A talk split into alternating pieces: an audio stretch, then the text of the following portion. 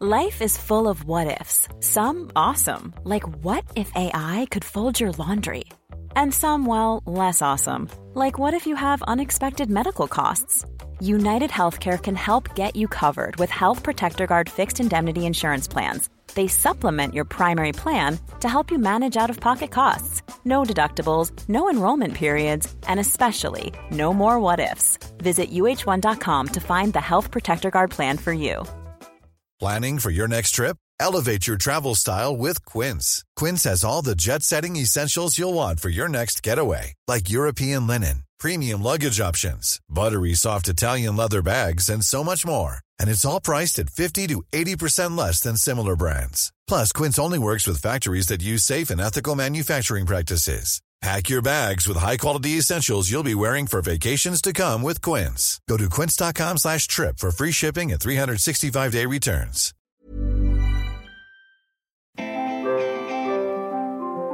Hi, everyone, and welcome to the Squiggly Careers podcast. This is another episode in our special series to celebrate, champion, and support International Women's Day. Maybe let's hope at some point there's not a day and it's just life in general, the norm. But we did think that actually this was a really good opportunity to try out a new format. So, a daily podcast where we've got some incredible guests, real experts in their field, talking about some of the challenges, problems, and particularly the solutions and actions, because we always want to be really action focused on a podcast around both what you can do as a woman at work, but also for all of our men listening, what you can also do to kind of support women so that we all just enjoy what we do more. And perhaps this is not a podcast series that we need to do in a couple of years' time. So, just to give a little bit of context before I kind of introduce today's guest in terms of kind of where we are around parity, because sometimes I think, oh, maybe we think this is sorted. Do we still need to be talking about this? It's interesting that we have now made some progress in terms of if you look at things like FTSE 100 boards, one in three of the director positions on boards are now held by women. Slightly more depressingly, there's only six women who are FTSE 100 CEOs. There are more men called Steve. We still obviously have a gender pay gap in the UK. It's kind of around 17%. And McKinsey have done a lot of work. So if you're listening and thinking, where do I find the business case for all the things that we're talking about this week? I would say start with McKinsey. They did a really good report called The Power of Parity, which talks about gender equality not only being kind of a moral and social issue, and I'm sure most of our listeners will absolutely subscribe to that, but also the economic benefits. Boards perform better, companies perform better. I think that is relatively well accepted, though it'd be interesting to chat today about is that because we're all in an echo chamber of people who we think accept the same things. But, you know, perhaps the reality of are we having and seeing the change that we would like to see isn't quite in the real world. So today in the studio, I have Helen with me. Hello, everybody. And Sue Unerman. Hi. And Catherine Jacob. Hello. And I'm going to get them to introduce themselves in a minute. But what Sue and Catherine actually don't know, and I've not talked to them about this before, is I've seen both Sue and Catherine talk on stage quite a few times over the years oh. during my career. Wow. And I sometimes describe my style of networking as being a bit limpet like, in that essentially, once I admire someone and think they're brilliant and really interesting, I sort of always find a way to get to them in the end. so this is it, basically. I think I perhaps saw Catherine on stage at a big industry conference talking about being a CEO and some of her career journey. And really remember going away from that and thinking that was so refreshing to hear somebody who had so much pragmatism and common sense and just really good, actionable advice. And I think it gave me a lot of confidence to think not necessarily I could go and be a CEO, but that I could do the things that I wanted to do. So it's brilliant that they, A, know each other and then have gone on to write a book together. So, the book that they wrote, which you can get, is called The Glass Wall Success Strategies for Women at Work and Businesses That Mean Business. And actually, that's an important aspect of the book for people who are interested. It's both about what you can do, but also what businesses can do. And as you can imagine, they have a long list of incredibly impressive things that they've done. But I think it's always good to hear in people's own words how they would describe their day jobs. So, Sue, what do you do every week? What do you um, do at work? What, what, do I do, what do I do all day? I'm Chief Transformation Officer at Mediacom, which is the biggest and the best media agency in the UK. And my role really is to ensure that we are transforming at the pace that we need to because there is no business now that isn't being disrupted also to advise our clients on what key transformation issues in terms of media and communications and advertising that they should be on top of. So, transformation. So just that little thing then, just Yeah. the little thing of tra- transforming the UK media. Tiny. And Catherine? I'm CEO of Pearl and Dean, the cinema advertising company. I don't have the same day every day. Some days I go and watch films. Sometimes I, mean, go that to sounds great, meetings. doesn't it? It's just joyous, really. um, what do I do as CEO? I spin plates. That's what I do. Mm. And I knit the company together. I try and be the glue that makes it all work. Not that they need my help because they're very good, but yeah, that's what I do. And you have both have quite a long list of things that you do outside of your day jobs, supporting the industry and kind of different boards that you're part of. So perhaps you could share one thing you do when you're not doing your day job that you're particularly passionate about. Well, look, since we wrote the book, The Glass Wall, we've given over 150, probably getting close to 200, talks now Oh, wow. at businesses up and down the country. And also, Catherine's been on global tour as well. Um, I'm like Taylor talking- Swift. Are you like Madonna? I was going to say Madonna, but that makes me sound Taylor Swift is a more relevant reference. talking about how businesses can change in order to improve their diversity. So probably that's the biggest of my side hustles. I mean, there's other things as well. I, I blog for campaign and write stuff and give talks about media and transformation. But Catherine and I on tour is the biggest part probably of the side hustle. Yeah, it's the biggest part of my side hustle, but I also sit on the development board of RADA, which I'm very passionate about, and the Advertising Association's board and council. And I also sit on the board of AOC Sport, which is to encourage young people aged 16 to 19 to participate in sport because, you know, particularly for young women, that whole thing about getting into teams and it's one of mm. our kind of big mm. themes is about learning how you play the game, what the rules of the game are, and how you change the rules of the game at oh, work. Interesting. And how did you both meet? Was it through the industry? We don't or- know. You don't know? We've known each other so long you can't remember. that we can't remember where we oh, met. So I had someone who said to me, Did you go to school together? Which is quite interesting because that would actually be physically impossible because Sue grew up in North London and I grew up in the Peak District of Derbyshire. So Also, either I. I think my school days would have been a lot happier if I'd gone to school Catherine. Yeah, we would have had such a. We would have been so brilliant together. But I think I would have had to be copying your homework because you're so smart. So, and I would have been at the back being naughty. That's probably what would have happened. So we've known each other all of our careers, and we have tried to track back when we might have met, but we can't work out when it is. But Sue has always been in my life to sometimes a greater or lesser extent, and then for the past five, ten years, more and more. Catherine was always the person that I knew that I could go to if I needed advice about something that I couldn't ask people that I spent day in day out with at mm. work, or you know, you couldn't ask a friend because it was a work related issue. But when I thought about writing this book, the the Glass Wall, which was actually the suggestion of my global COO Nick Lawson, who said, you know, you should write a book about women and work, Sue. And I thought, should I? Why, why, sh- why should I? And then I, I looked at the state that Mediacom was in in terms of diversity versus the rest of our industry. And at the time of writing the book, as again now, we had a woman who was CEO, Karen Blackett, who's also the only black woman who's ever run a media agency. And four out of the five client facing most senior people were women, and three out of the four of them were working part time, so working four day week. And I think if you'd said to most businesses, you know, should we do that? They'd go, well, maybe it's a nice idea one day, but it was a highly successful time and you know, growth was exponential.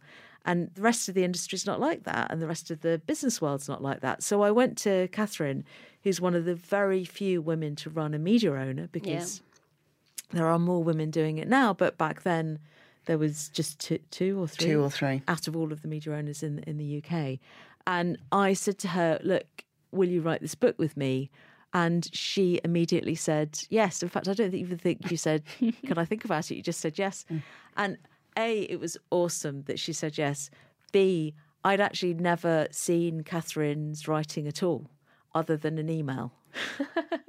That's quite a lot of Hugely- trust Yeah, I know. that you that you would I have may well have each been other. illiterate. it was it was she may not have been able to go past a text saying see you later but actually she's a brilliant writer and it's been a brilliant Lol. collaboration As I lol, know. lol, TM, lol. yeah, TMD. and it's kind of worked really really well and i think so one of the other things about that is sometimes you just meet people and, and you go with your instinct, right? Because you mm-hmm. two are great friends as I, well. I think it's Yeah. quite an, a nice Yeah. parallel actually because we we did meet at university Oh. and then the majority of our sort of time together in our relationship, which makes it sound very very close, but was as friends and that talked about work. You know, mm. and when we supported each other and we inspired each other and we learnt from each other. And it was only six years ago that it became, oh, let's work on something together rather than just talk about the things that we do apart from each other. And yeah, to have somebody that to, to maintain the friendship and have something that you can do with somebody, I think it's quite a special. it's great fun, Yeah. isn't it? Yeah, it's It is. great. It's Yeah. great fun, and I, It's I as much fun as it looks. yeah, Yeah. Everyone out there, Yeah. if you can find that person, find the person. yeah, your wingman, wingwoman. Yeah, wingman, wingwoman. Yeah. Um, you so, like that. can we start a little bit with the title of the book? So, The Glass Wall. As in, we're, we're quite familiar with glass ceilings. Like, we talk quite a lot about glass ceilings, but it's very purposefully not called that. And I think it's a really interesting and important distinction. But would love to hear about what you think when you think about the glass wall, what, what it is, and also why is it different and important and distinct from when we talk about glass ceilings? I mean, the glass ceiling implies that every female in the world is desperate to become a CEO. Uh, yeah. and that, you know, it's this onward trajectory towards, you know, having an office the size of a football pitch and hot and cold running assistants and a whatever. And actually, quite a lot of people don't want that because they've got different responsibilities. And, you know, it is a truth that the majority of caring responsibilities fall on women, the majority mm. of housework falls on women, et cetera, et cetera. So it was deliberately the glass wall because we wanted people to have the careers that they wanted to have, not with this, you know, thrust towards world domination mm. and the drive of ambition and stabbing people in the back just so you get the biggest vice president's office. And and the glass wall as well is just a great analogy because quite often, you know, if you've ever been in one of those meetings where someone's been in a meeting and there's some glass between you and you say we need to leave at three and they go, Oh yeah, I'd love a cup of tea. You know, it's that whole thing where we can see each other, men and women can see each other on but and we think we're talking but we're not. Mm. And th- I think the other thing is is that the glass ceiling implies that it just happens to you as you reach the top of the career. Mm-hmm. So, you know, Hillary Clinton, did she hit the glass ceiling? But the glass wall acknowledges that this can happen to you in your career at any point. Mm. It can be, you know, the day you walk into a new job and you can hit the glass wall, those barriers that stop women at work. Or it could be because your boss changes and actually everything was cool until then, but then you've met someone who's got completely different expectations and the rules of the game have changed.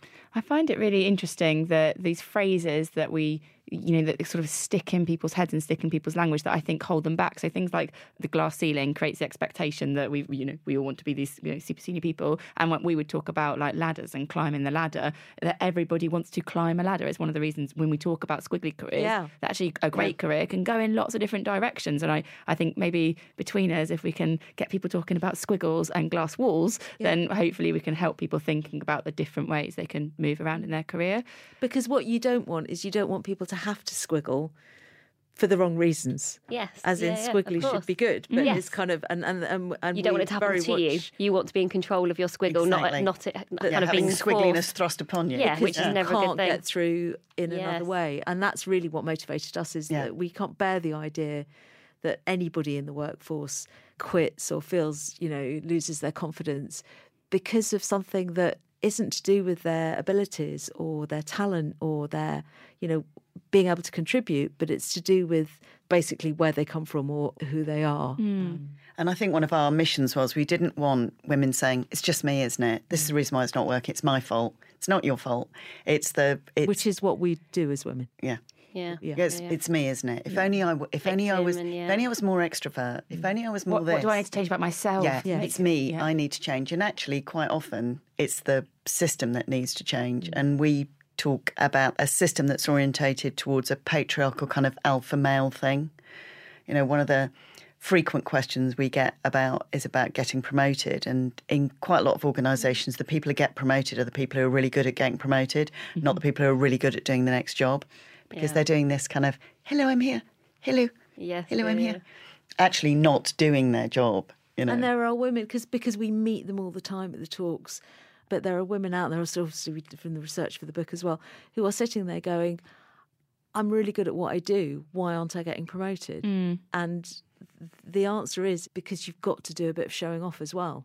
And if you can't do that, you need to find a way Yeah. at, at it. There's different ways of showing off. One of the things that really resonated with me when I was reading was about the ambition. So in the book, and this slightly uncomfortable relationship that women have with ambition. With the So- word, yeah, with the word. So sometimes it's sort of like, well, can I be ambitious? And we hear that almost people apologising for their ambition. And then sometimes they're ambitious, but then somebody in the organisation will say, oh, that that's just a bit ambitious. I've heard it in meetings before Yeah. where it's Yeah. like, oh, you know, bit, bit too ambitious. I ambitious. once got there. that feedback. It's- I once did got you? that. Yeah. How did you, who told you and how did you feel about it? Uh, I was probably 26, 27, that kind of age. Loved work. I've always loved working. And had gone for a promotion, mm. and it was felt like I'd gone for a promotion like too soon. Like mm. too, I was too young, too experienced. Now that also might be true, and that kind of Yes, would be be. potentially valid.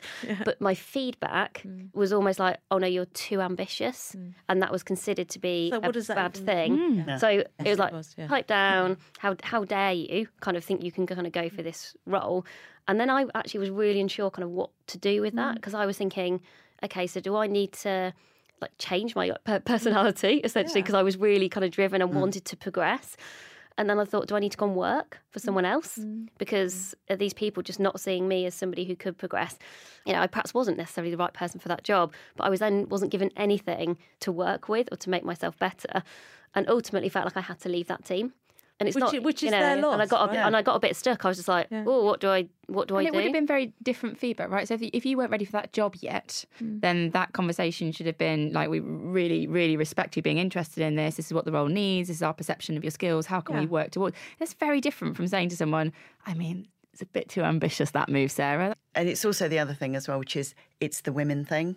So what we do is a bloke could go, too ambitious. Yeah, too right, mate. I am too ambitious and you're just bloody useless, aren't Or you? ambitious for the success Yeah, of this company. Precisely. how can I? How can I contribute that? to And it? it would have been all of that. And what you've taken it is, is oh, oh no. well, me, uppity girl, asking something. Oh, slap on the back of the hand, go to the back of the class and wait until it's your turn to be pulled forward, called forward for the. And it's just this whole thing, which is blokes would see it, you know, blokes would see it in a certain type of way. You saw it as, oh, well, that's it then. I, I don't fit in here anymore.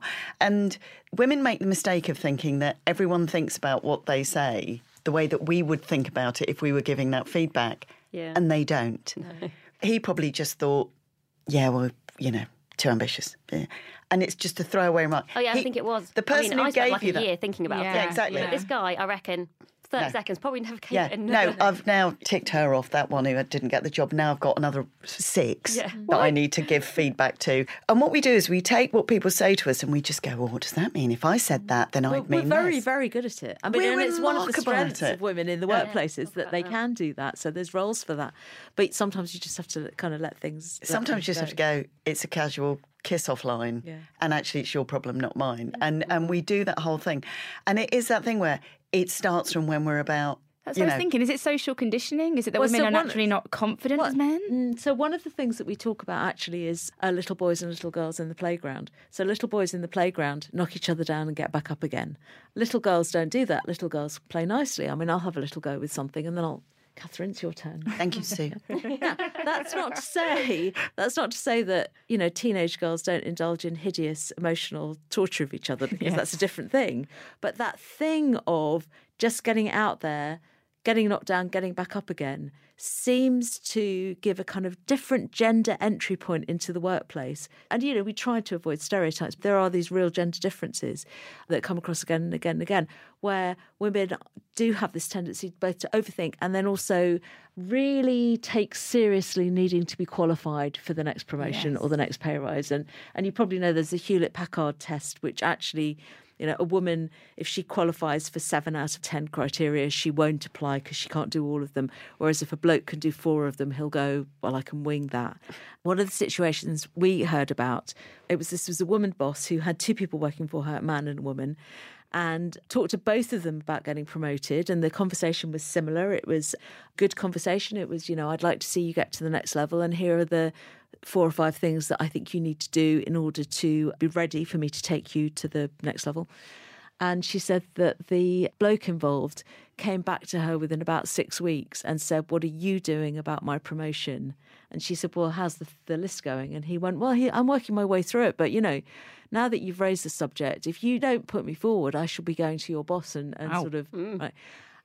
And she went back to the woman that she had the same conversation with after a few months and said, well, why haven't you come back to me yet? And the woman said, well, I'm still working my way through the things on the mm. list. And it's just this, this world of difference. And then we wonder whether there are more men that have got promoted. So I'm really interested in is the answer, and it will never be binary, but there was certainly like a few years ago more of a suggestion of like, well, do we need to, as women, adapt to be more like men and male behaviour? And I don't think that's what we're saying. no, that's so I think as we're kind of talking about these differences, which I think lots of people listening will really recognise in themselves. Because you spoke to so many people for the book and your own experience, and you're experiencing leading kind of massive teams. What does then work for women? Because I, my assumption is, what what we're not suggesting is try and be kind of more man, essentially. no, no. It's presumably try and be the kind of best versions of you. But it's incumbent on the business to lean in.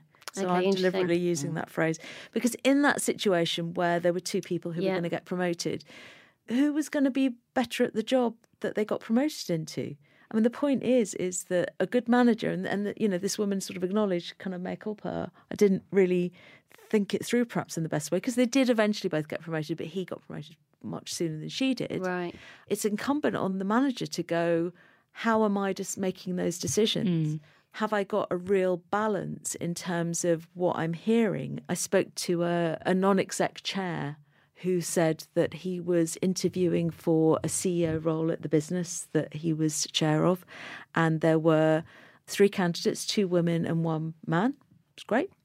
And one of the opening questions is, you know, could you tell us something that you've done that was a success? He said that the two women said, Oh, yes, of course, we did this, and then we did this, and then we did this. Collective, And the man we. said, I did this, I did this, I did this. And he said his initial reaction was that he'd done it, the man had done it, and that the women had just simply been a part of the team. And it's that really listening and interpreting. I mean, and this is probably maybe slightly unfair, but when a woman says we, she probably means I. And when a man says I, maybe what he means is we. And I think that thing, we don't want women to become more like women. We want women to be what women are, but just to understand what the rules of the game are. And understanding that most people are blagging it most of the time. Yep. you know and and the idea that what we have to do is if we have to go into every meeting and know everybody's point of view and every single thing it's just rubbish and that We cannot bear this. A woman can only succeed if she works five times as hard as a man in order yeah. to get on. I mean, this myth has been out there for decades now, and I haven't noticed any of the men I know working any harder and kind of being at all worried by women working five times as. It's just it's it's working smarter, isn't yeah it? Yeah, it is and it's understanding the way that the system works and So that you fact, can yeah. break the rules if you want to, but you need to know what the rules are. And how many times have we all, you know, we you hear women talking about when they've been in meetings, they say, What I've got to do is I've got to say the perfect thing at the perfect moment. And they sit there waiting for the perfect thing in the perfect moment. And then some random bloke says what you were going to say. And you have to restrain yourself from No. going, No, I was, that was my point. So, you know, what we say to people is, and also the other thing as well is lots of those things, people are just waiting for the chance to talk. They're not waiting to hear whether yours was the perfect moment. They're just trying to, you know, Find their spot. yeah, they're just trying to dominate the airspace because then they think it makes them look like they're clever, and actually, it might just mean that they've got verbal diarrhea. But what won't happen is the world won't change to suit you either. Hmm. And maybe that's a bit of a brutal truth. We've certainly been asked questions by women who've gone, but it's just, it's not right that I should have to show off about my work. They should Yeah. notice. It's like, well, that's the game. That's Yeah, that's it is part the of game. It, it's not about whether it's right or wrong. It's just those are the rules. And if you understand the rules, you know, you've got a choice. You can squiggle, actually, if you really don't like the Yes, rules, can't yeah, you? yeah. You can go and find another route through. Or you can find a way around the rules, which is that you might say to your colleague, I don't know, you seeing my boss soon? And, and she might go, yeah, yeah. And then you'll go, well, could you say that I did a good thing? And, and you can have kind of like a bit of a mutual pact and speaking up for each other in meetings and that sort of thing. I think on the rules point, sometimes there's a bit of a lack of transparency that doesn't make the rules very clear. They're not clear. They're They're like not clear. Mm. waffle No, their way around it, and it's like, well, just tell me. No, it's like it's like VAR. You see, one man's it's a Yeah, football reference. thank you. You're welcome. But you know, it's like one man's offside is another man's. Well, that was perfectly legitimate. I can't actually believe that. It is just like VAR. You know. Uh, But you know those- what though? The thing about the, the rules is, is is that it's the secret rules are the most powerful ones.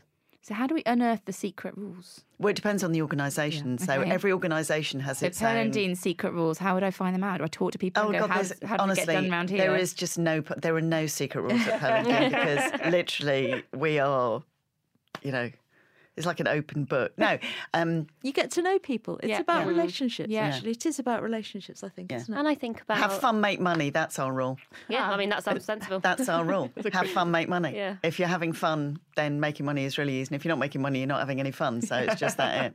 you know, So- some organisations have lots of them, and some don't have many. And Yeah. you know, Mediacom's great. I mean, it's a it's a very not political organisation, but there's lots of people working there, and whenever you've got lots of people working there, you've got everybody interpreting the written rules, maybe slightly their own way. Mm-hmm. Hmm. Maybe that's partly what goes on. This is Paige, the co-host of Giggly Squad, and I want to tell you about a company that I've been loving, Olive and June. Olive and June gives you everything that you need for a salon quality manicure in one box. And if you break it down, it really comes out to $2 a manicure, which is absolutely insane. It's also so easy to get salon worthy nails at home with Olive and June. The difference between how your nails used to look when you did them yourself and now with the Mani system is a complete game changer. The best thing about Olive and June too is it's a quick dry. Dries in about one minute, lasts for five days, and full coverage in up to one to two coats. Visit oliveandjune.com slash perfect mani 20 for 20% off your first system. That's oliveandjune.com slash perfect mani 20 for 20% off your first system. Here's a cool fact a crocodile can't stick out its tongue. Another cool fact you can get short term health insurance for a month or just under a year in some states. United Healthcare short term insurance plans are designed for people who are between jobs, coming off their parents' plan, or turning a side hustle into a full time gig. Underwritten by Golden Rule Insurance Company, they offer flexible, budget friendly coverage with access to a nationwide network of doctors and hospitals.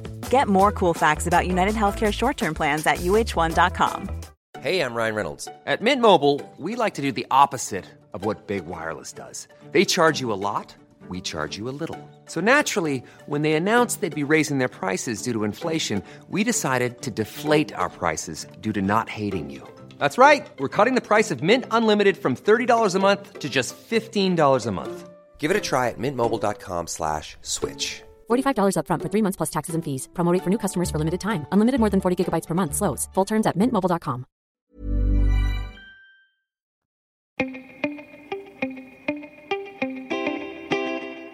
We're going to talk a little bit now about introversion, extroversion, about being able to kind of observe.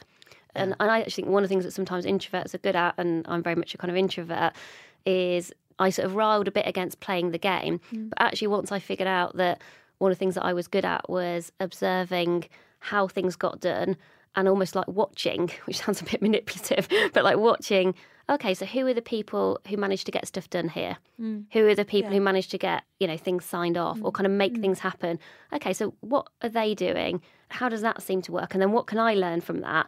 And I'm still going to do it in my way. And I did this in lots of uh, kind of very big organizations, but I think you can you can be that kind of watchful observer. Mm-hmm. And you talk a bit about introversion, extroversion. And I really liked this quote, which is introverts living under the extrovert ideal are like women in a man's world, discounted because of a trait that goes to the core of who they are. Mm.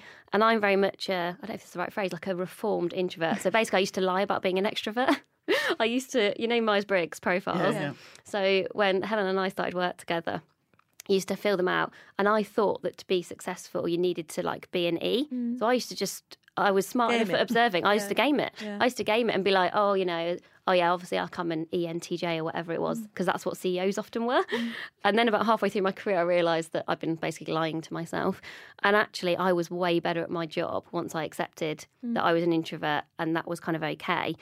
I was interested to get both of your points of view on whether is this a particular challenge for women or is this a kind of challenge for everyone? Because you do talk about it a bit in the book in terms of often extroverts tend to be the people maybe who are more successful traditionally in terms of finding their way. I think the world is built for extroverts. The business world is built for extroverts, certainly. I mean, there's a great book that we quote called Quiet by Susan Cain, which is wonderful for any Yes, introvert out yeah, there yeah. to read. I just wish some extroverts would read it as well, because, which of course, why would they? um, I don't think this is just gendered. I think there's lots of people out there who are quietly getting on with things, but don't necessarily again fit the norm of the organisation. And back to what Catherine said at the beginning about the organisational norms. I mean, they are designed for most businesses that are out there are designed for a tiny minority of masculine alphas who are workaholics, got a, hmm. a full time stay at home partner, stay at home wife. Yeah, hmm.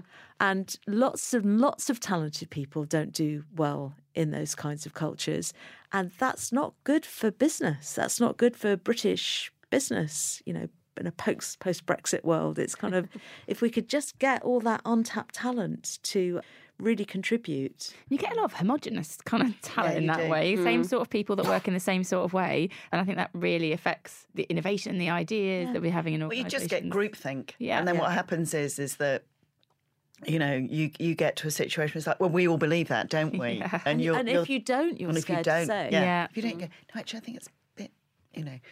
And I think the interesting thing is for businesses to say, well, this is what we think now. Would there be another way of thinking about this?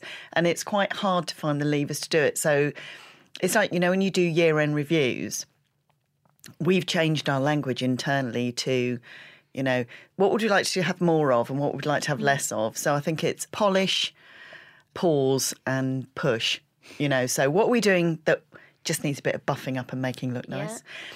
What are we kind of going? "Mm, not really sure about that. And what we're going to kind of, you know, really push on that we mm-hmm. really want to do more good of. And that's that mm. whole language thing rather than saying to people, what are your strategic objectives? I mean, what do you mean? You know, what are you doing more of, what are you doing less of, and what's a bit. And hmm. also the kind of pointing out of people's weaknesses because they're different. So I don't know if you had this or not, but I have certainly been criticised during the course of my career for not being extrovert enough, for not kind of being on broadcast, for being, you know, a bit kind of diffident about f- fun, Yep. to be honest. And, yeah, I'm um, I think I'm the least fun person I know. yeah, yeah, and and for years and years, I did try and make up for my, you know, so-called kind of shortcomings, and then I thought, God, the amount of energy that I'm putting into doing that, if I put that energy instead in sort of being more of what I'm good at, Yeah. isn't that better? And isn't that better for everybody out there to just? And, and we've got this expression at MediaCom, Avengers Assemble, because I'm a huge Avengers fan. um, you know, you don't want a whole room full of Incredible Hulks, but you certainly do want a Captain America and a and a, and a, yeah. and a Captain Marvel. Captain Marvel. And Black Widow. yeah, So actually, on that, um, I think one of the potentially more controversial points in the book that really, you know, when you sort of stop and you think, oh, I'm, I'm going to have to reread that, and I'm going to really try and understand it. So I was like, oh, let's talk about so this. I, surely not. Um, so you talk a bit about how kind of kindness can kill. So there's lots of chat about, you know, in the past, particularly, maybe some women don't always support other women, which actually I have rarely experienced personally in my career. Mm-hmm. And perhaps I've been fortunate. I think I actually sought out certain bosses, being really honest, who I could see were ambitious women and kind of supportive. And I actually don't think my career would have worked out in the way it had if I hadn't worked for some of those brilliant women and you know this idea of like the sisterhood and people talk about that actually a lot more mm-hmm. now so you sort of assume that's all good that's all useful we should kind of all be helping each other. But you do give some examples of how at times it can be unhelpful.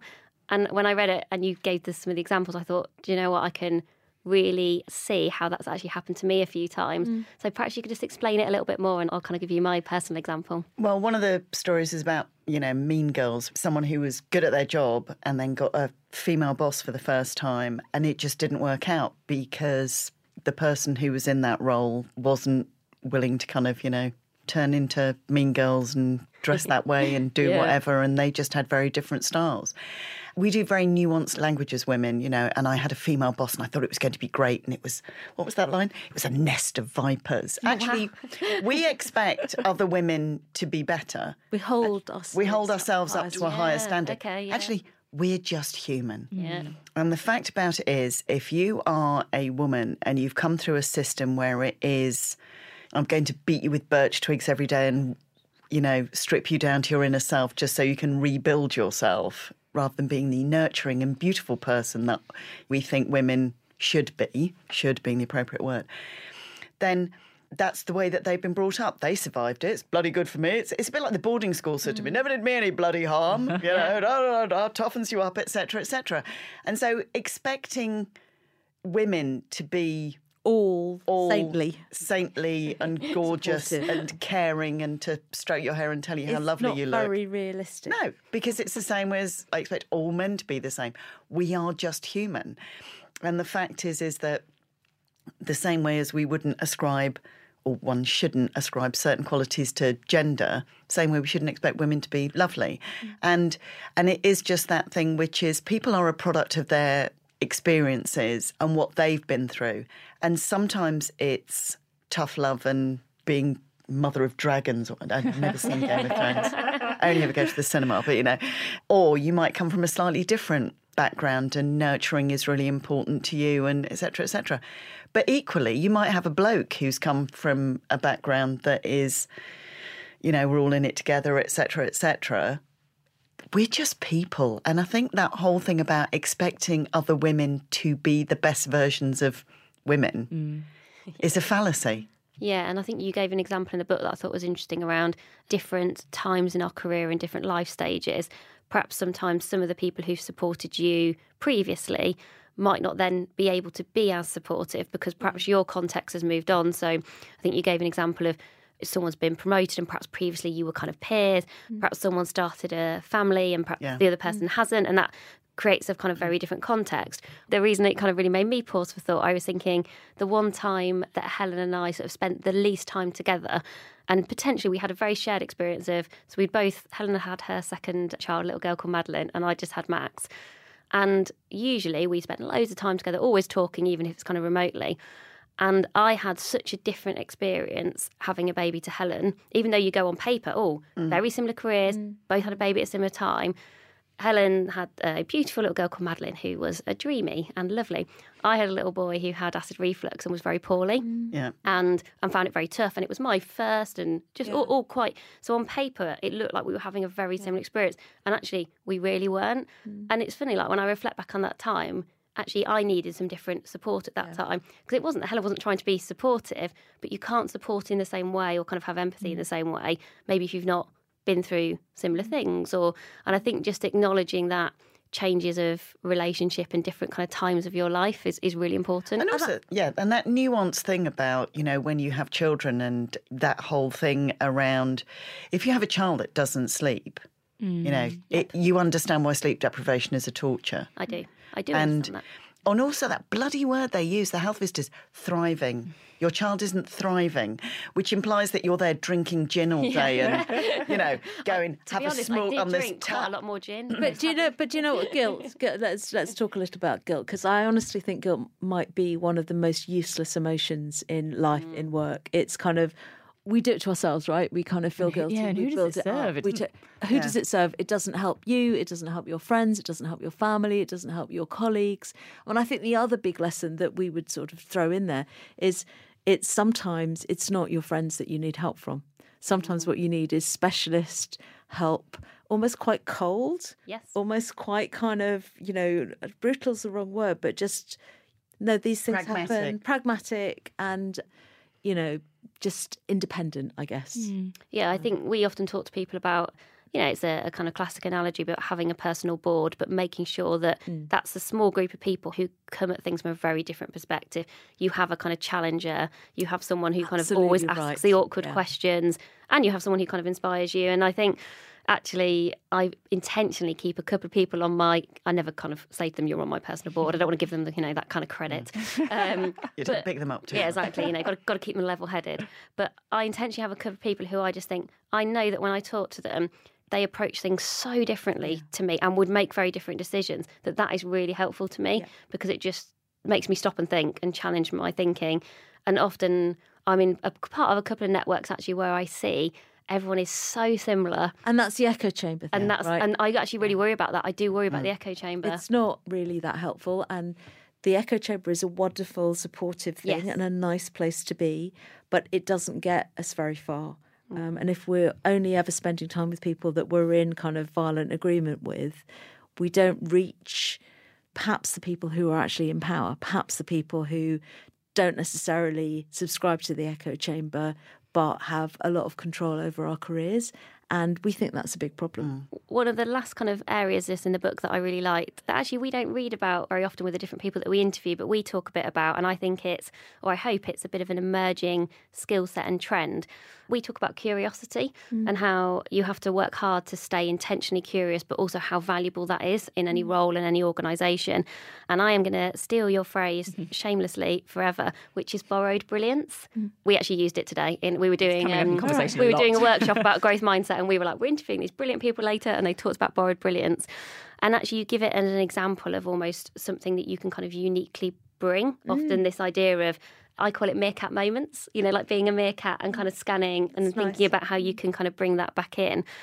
I'm really interested with, you know, you talked about how many talks did you say you'd done, Sue? Maybe like 200. Over 100. Nearly. It So must you've- be must nearly, be nearly 200, 200 now. now, yeah. So you've been out and talked to so many different people. Can you just give us a few examples of some of the either organisations or perhaps individuals where you think from all the strategies that you out kind of mm. outline in the book, whether it's about borrowed brilliance, or it's about having the right support network, just people who you think are doing it really well. Of course, people I think with this area it's too simplistic to be like everyone's doing everything really well, but you must have seen examples that you felt were uplifting and encouraging. Yeah, I mean, I hope. Well, no, uh, and there's a lot of cause for optimism out there because it's much more on the senior management's agenda than I think it ever was. But we're all on a journey. But I've spent a bit of time with Direct Line Group, but they've done so much in terms of neurodiversity and helping people be honest about how they're feeling mentally as well as physically. And the sense that you get of great culture that comes out of that is it, it's lovely actually it's really good to see Sky, TSB are doing really great work. Mm. Nationwide are doing really, really good work We're as going to well. talk to Nationwide in two weeks. Yeah, they're doing really, really great work, and they've got that whole kind of value values at the heart of their and business. it's from the top right And it's from the meant top. from the My old top. boss. It's meant for the top, and ah. it's also the other thing as well, which is that it's not corporate speak. So we have done talks at places where there is a board champion for diversity and Yes. inclusion, Yeah, yeah, yeah.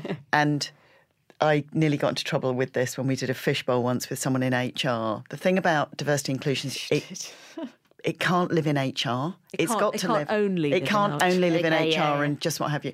It has to be senior management, HR, and then all the way through the organisation because lots of the places we've been to go, yes, we've got this really amazing network where we're working with uh, our promising young women, blah, blah, blah, blah. And then you just look at the kind of like the mid management thing and it's still mostly bloke. And it's because the system is top down and tick box rather than and let's sort completely out the inclusive. pipeline Yeah, But- but- pipeline. but I mean, God, the many bloody pipeline's been existing since we started to go to work, and you know, that many companies, as far as gender is concerned, there was never a problem with the pipeline. And there are many companies where the only place where women are in a minority is in the senior levels. And so, quite why people now think saying, "Oh, but we're sorting out our pipeline as far as it, you know ethnicity is concerned or you know sexuality," why they think that's going to make the slightest bit of difference to the board, I, I'm really not sure. Because with the best will in the world, it's about the overall culture in, of the company. So And the you, are you pipeline is just the- yeah. pro quota now. No, I'm not pro Still- quota. yeah, still uh, I- am. I- pro targets. I, I, Okay. We're pro targets. Pro targets. We're pro targets, and we're pro really thinking seriously about what the barriers are at every level. Okay. There are so many people apparently who are still going to boardroom meetings where it's mainly men. There might be one woman, or sales head meetings where it's mainly men, and they seem to think it's normal. It's like that's not normal. But it's a really interesting thing when you. So I can name a company which I think is doing really, really great work, which is Toshiba. And I did a podcast with their CEO, and they talked about the fact that they spent two years working on their gender pay gap, and they moved it from 33% to 31%. It took them two years. And everyone was going, well, that's really amazing because actually it's market leading in their mm. sector, which it was. And then he just said, and I thought, if we carry on at this rate, it's going to take us like another, you know, 60 years to Yeah, 100 years, yeah. What the chuff are we doing? You know, we are we are people who are good at problem solving and what have you. And they did this full analysis of the mm. company and they worked out if they promoted and they've got a workforce in the UK of something like 24,000. They worked out that if they promoted 90 women into the top two levels of their company and just supported them a bit before they were I'm putting this, you know, these are brackets, ready, but mm-hmm. they just gave them a bit of support, they could wipe their gender pay gap down by 10% just by moving 90 women. Mm, wow. I mean, that's amazing. It's that kind of thing that makes it really real, isn't it? It Yeah, stops the being like the strategy and the Yeah, that's pipeline. It's like it's and 90 then women. it is that thing about How do you going. solve it? It's Yeah. how do you solve it? And maybe it is just moving. Maybe it isn't the we're going to take a seven-year program and address that. Your pipeline's bloody fifteen years away from Mm. management, senior mm. management. Yeah. No one's got 15 years. You're in a global fight for talent. Everyone will just look up and go, There's no one like me here. Mm. I'm off. Or I don't want to work here anymore, or da da da da da. And what you need to do is just do, you know, think, well, maybe what we'll do is we'll promote five women, not two, we'll promote five. Mm. And mm. let's just do Give us the it. support. And, and we don't want to quote it And because- maybe they've got a bit less experience on paper, Yeah. but we will sup- wo- work out Yeah. how to support them. Yeah. But also, maybe because they've got a bit less experience of one thing, they can bring a different point of view, Yeah. and that's Yeah. where Absolutely. diversity benefits.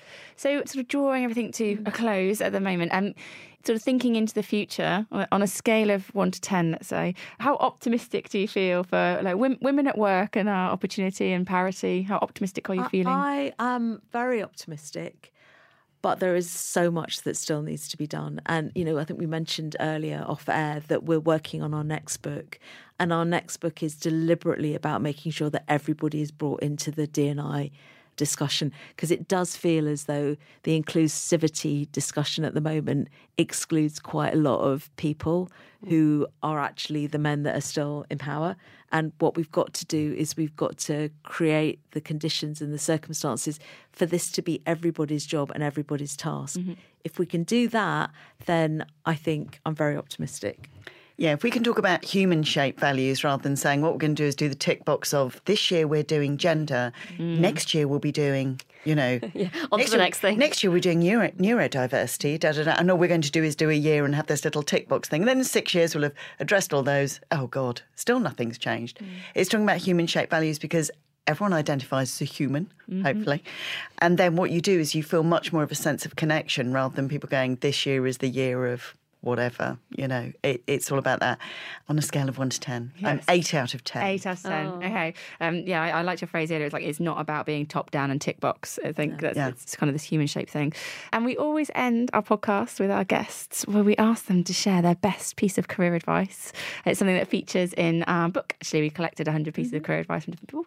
And we wondered if you could do that for us now. So either related to this particular topic, a piece of career advice for someone to help them, or just more generally, some kind of career advice that has been helpful for you that you think it might be helpful for other people to hear. look, the thing that happens a lot is that women come and talk to me and they tell me how upset they are because they've got something wrong or they feel like they've done a misstep or something and they're beating themselves up about it and going on and on about it. And sometimes I say to them, um, if this wasn't you, if this was your best friend that had done this, what would you say to them? And they immediately go, Oh, I'd say don't think anything about it. It's really not a problem.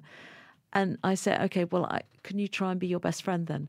So try and be your own best friend at work. That's Amazing. brilliant advice. amazing That advice. That's a really good way of thinking about it. I think building on that, it is a thing where we always have a voice in our head, which is well, you've never you've never done that before, Helen. Probably you're going to mess it up. That voice in your head, it's just that really irritating person at parties, you know, comes and goes, hello.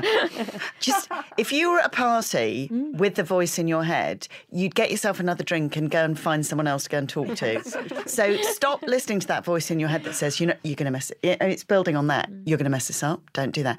Because genuinely, most of the time, even if you think, oh God, my bottom goes all tight when I think about the moment, actually, in the great scheme of things, it's probably not that important. Mm-hmm. So just get over yourself a bit and just crack on because honestly, most of the things in my life that where, where I've lain awake at night worrying at work and going, oh God in heaven, it's just going to be a disaster. Waking up and going into work the next day and it isn't a disaster and you've just got to work uh, you've got this honestly you really have got this and if it is an unprecedented disaster go and work somewhere else you know it is you are not here it's not some kind of like you know buddhist go rein- squiggle. Go Yeah, yeah. squiggle, yeah. You are not here on some kind of Buddhist mission to make up some misdemeanors in a previous life.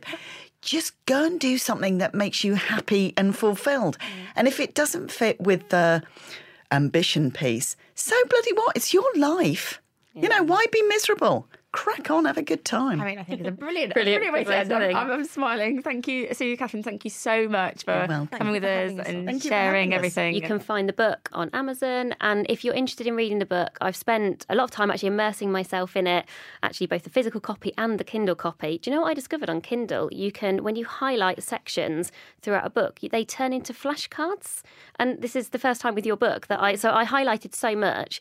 I then thought, oh, I want to take those highlights and use that to think about what questions we're going to ask. Hmm. And you can get these like little note cards. And so it's it's a book where there was a lot of highlighting done, which I think is a good recommendation for any book.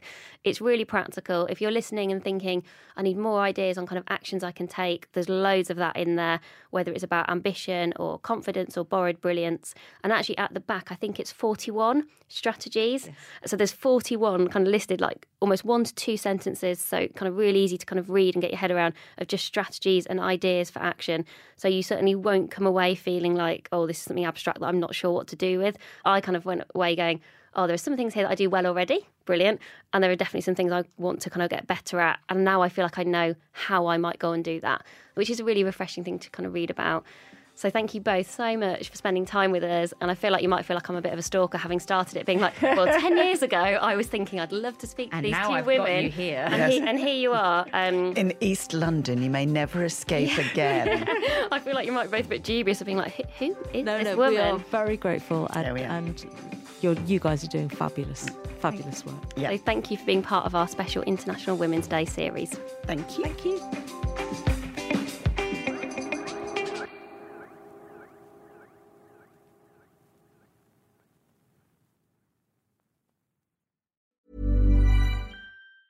Hi, I'm Daniel, founder of Pretty Litter. Did you know cats tend to hide symptoms of sickness and pain? I learned this the hard way after losing my cat, Gingy. So I created Pretty Litter, a health monitoring litter that helps detect early signs of illness by changing colors, saving you money and potentially your cat's life. Pretty Litter is veterinarian developed, and it's the easiest way to keep tabs on your fur baby's health right at home. Go to prettylitter.com and use code ACAST for 20% off your first order and a free cat toy. Terms and conditions apply. See site for details. Hold up. What was that? Boring. No flavor. That was as bad as those leftovers you ate all week. Keke Palmer here, and it's time to say hello to something fresh and guilt-free. Hello Fresh. Jazz up dinner with pecan-crusted chicken or garlic butter shrimp scampi. Now that's music to my mouth. Hello Fresh. Let's get this dinner party started. Discover all the delicious possibilities at hellofresh.com.